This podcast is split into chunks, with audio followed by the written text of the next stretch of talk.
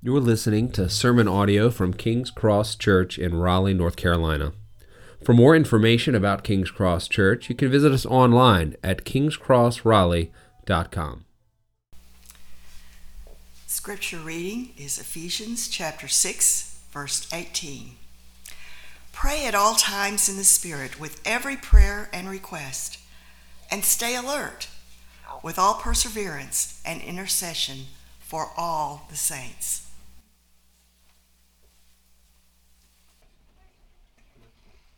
I did want to share uh, a little bit of a little bit of Thanksgiving and praise. And as you guys may have known, the end of our year has been a tougher one for our family in regards to um, employment. And uh, for those who don't, I, I was let go from a position and was looking for a job. But um, and, and by God's grace, He's provided that. And you, as a family, have been so encouraging and so uplifting and so uh, thoughtful to follow up, even when I fail to inform everyone when I'm finally employed. And I'm like relieved. Um, but um, but I would also say that God has been gracious this year in so many more ways than just that. It's only been, but uh, it's been a month. This seems to mark the end of the year but God has been gracious throughout the year. And one of the passages that came to my mind as I was thinking about the time that we've had over the course of 2023 and the years previous was Paul's admonition to the Philippians when he uh, referred to them and told them um, in verse chapter 2 verse 17 when he said even if I am poured out as a drink offering on the sacrificial service of your faith I am glad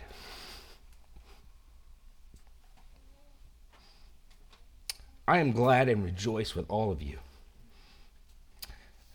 And in the same way, should also be glad and rejoice. You should also be glad and rejoice with me. I uh, I wasn't a, a crier until I had daughters. hmm. uh, but also, it's affected me in the church. and I say that because I appreciate the encouragement that I've heard this morning from even a portion of our body, and I know so many more who uh, have seen God work in this year.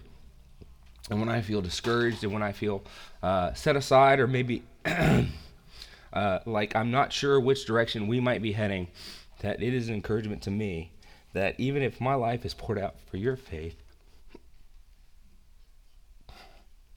that I will rejoice. And I didn't know it was going to hit me like that. Um, but I also want to encourage you because as we've looked at this last year, that the reason that we have to have that encouragement and that reflection in time of testimony and thanksgiving is because it is a battle that we face. Um, if you're one who claims Christ and desire to follow him in obedience, then you should expect a war. And this passage in particular that we look at at the end of Ephesians 6 comes as a bookend to Paul's admonition to the Ephesians to ready themselves for that battle. That spiritual warfare is real. And so, as Aaron has already mentioned, we wanted to wrap up this particular year, December 31st. Happy New Year, New Year's Eve. I don't know if I'll make it to midnight, but I've, we'll see. Probably will. There's a lot of kids in my house. Um, I wanted us to take a look at this admonition because um, as we look at this past year, we should be reminded that it is only in the strength of the Lord in our life that we have any chance or hope of standing firm in that battle. and it's only by prayer that we have access and communion to the Father.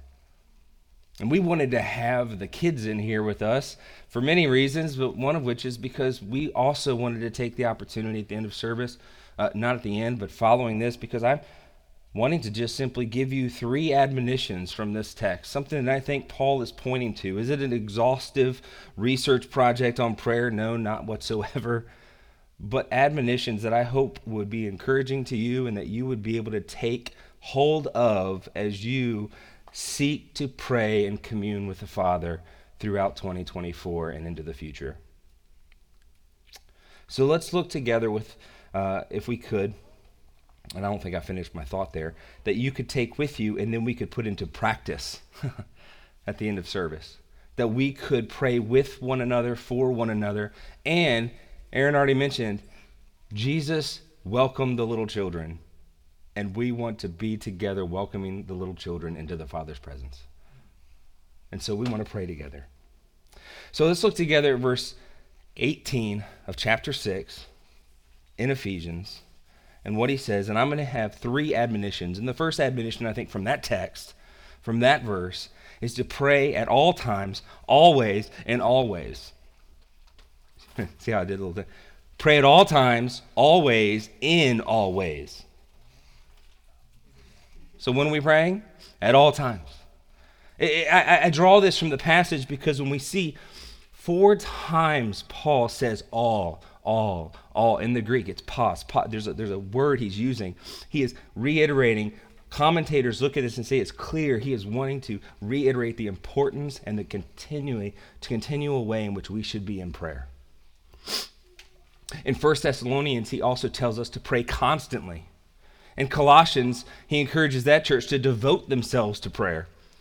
Uh, back on the Sunday after following Thanksgiving, Micah Scott provided a sermon for us out of the text of James chapter 5, in which he discussed prayer as a way of life.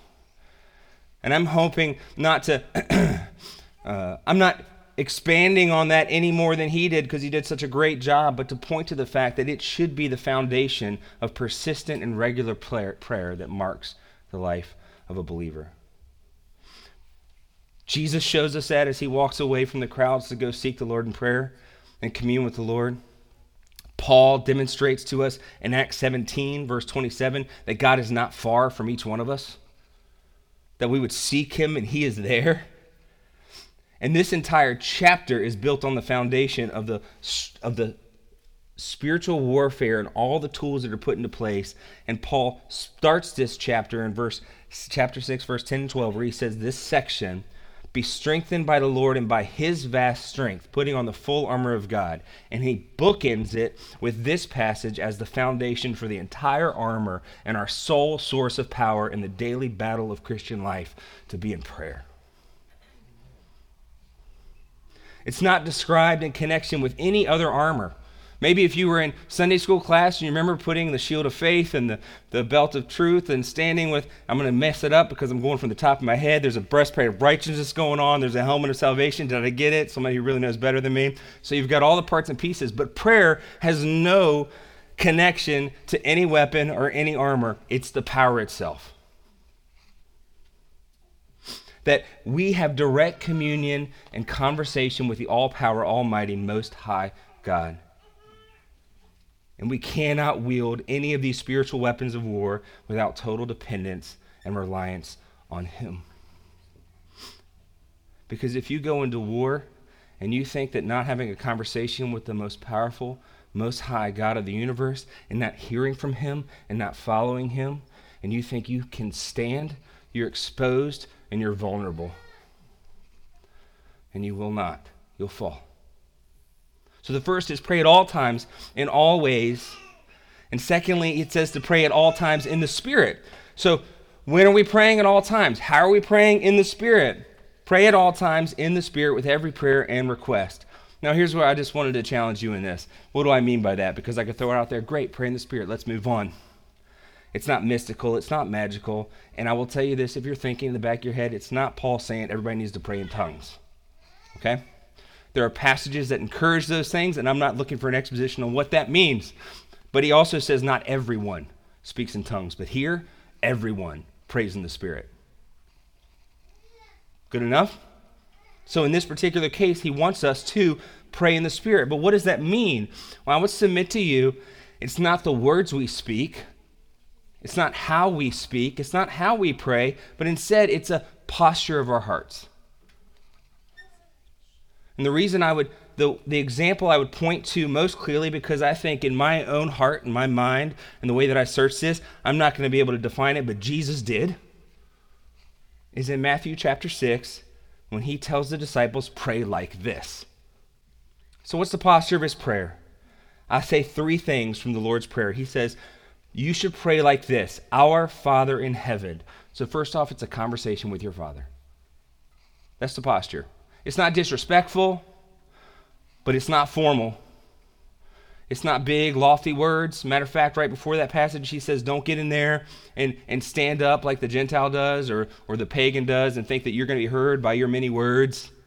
But go into your prayer closet because the Father who hears in secret will hear you. To have a heart of humility and, and closeness to the Father who is near to you, who loves you, who is trustworthy. He's familial. Our conversation is not high and lofty. You're not overthinking about your words and what others might think of your words. How many in here, when you sit down with family and friends, are really overly concerned about the people around you and what they hear you say? I am with a big group of people most of the time who are when they're hanging out in a public place, they are not acting like they care what other people hear them say. Because when you're in family and friend, you're comfortable. You're close, you're near, you're honest. You're loving. And so, first and foremost, it's a conversation, our Father in heaven. Secondly, it's in humility. He goes on in the verse Your name is honored and holy. Your kingdom come. Your will be done on earth as it is in heaven. Give us today our daily bread. See what he's saying in here. He's saying, first off, God, you are holy and I am not. It's humble before the king. It's not in pride, it's in a desire to see his will done on earth. Your kingdom come, your will be done. And secondly, it's in, and thirdly, it's in dependence and trusting in his provision. Give us today our daily bread. It's humility. I have needs, and Father, you are all I need. Your will be done on this earth. And thirdly, Jesus' prayer, the posture of his heart is in confession. And here's where I'm going to be super honest. I think these phrases I'm giving you, I'm trying to help them be rememberable, memorable, is that uh, they're doing a lot of work.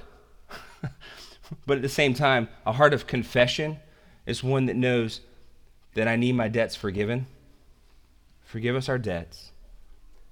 Is a heart that is forgiving others as we also forgive our debtors, and is one who knows you need God's strength to face temptation. Do not bring us into temptation, but deliver us from the evil one. A heart of confession knows your place before the Lord and knows that you are weak and frail in your sin, but that forgiveness is rich and that we pass it on to others. We forgive others as we expect to be forgiven. And I think that what we lose track of as believers, when you have a heart of Prayer, I want to encourage you in this. If you are unforgiving and you hold bitterness towards others, you're in a dangerous place. Like a very dangerous place. A heart that is unforgiving is not a heart that's praying in the Spirit. A heart that's holding on to bitterness is not a heart that's praying in the Spirit. Because a heart that's holding on to unforgiveness does not know all that they are forgiven of. And earlier in Ephesians chapter 4, Paul warns the Ephesians this way Be angry and do not sin, and don't let the sun go down on your anger. Can I just encourage you this? I don't believe that's what this this means. You need to stay up all night till four, five, six in the morning until you get the issue resolved. Anybody ever practice that? I've heard of it. Okay, if your spouse or your friend doesn't mean just stay up around the table and figure it out. What it means is don't let that anger and that unforgiveness settle in your heart. Right? Okay. Resolve it. And here's the warning he gives you. Why? Why do you not want to be unforgiving? Because you don't want to give the devil an opportunity. Paul and, and God connects unforgiveness and bitterness with the direct work of Satan in your life. If you hold anger and unforgiveness, the devil has an opportunity to work in you in ways that I am warning you is not where you want to go. It's not life, it's death. It's not praying in the spirit, it's praying with anger and unforgiveness and bitterness, and it's not of Christ, it's of Satan. It's not of Christ. We should be praying at all times in the Spirit, in conversation with our Father, in humility and a heart of confession and a heart of confession. Because honestly, if we do not pray in the Spirit in that way, if we do not pray in that way, then we are hindered and inhibited in our ability to follow what Paul's admonition next in verse 18 is to pray in intercession for all the saints. So he says, pray first at all times. Secondly, pray in the Spirit. Thirdly, pray in intercession for all the saints. What are we praying for? Verse 18 Stay alert with all perseverance and intercession for all the saints. Too often our prayers are all about us. I, honestly, I, when I go to pray, I'm only thinking about what I need most of the time. That's the first thought. The first thought is, I'm, I'm, not feeling good today, Lord. Can you help me heal me? You know, I'm having a bad attitude. Can you correct that? Maybe, Lord, uh, can you make sure that uh, Heather begins to see that things the way that I see them so that she agrees with me? Um, I've never prayed that before. okay. Here's my encouragement, friends. In Philippians, Paul says, Do nothing out of selfish ambition or conceit, but in humility consider others as more important than yourselves. Everyone should look not to his own interest, but rather to the interest of others. Paul doesn't say, Do most things out of, I'm sorry, do most things. Oh, this is terrible. I can't read correctly. He says, Do nothing out of selfish ambition, but in humility consider others as important to so, so there's no measure in which we think less of ourselves and more of others. We should do nothing out of selfish ambition. And it's important because that heart of humility is what Christ shows us when he set down his own glory in order to lay down his life for you.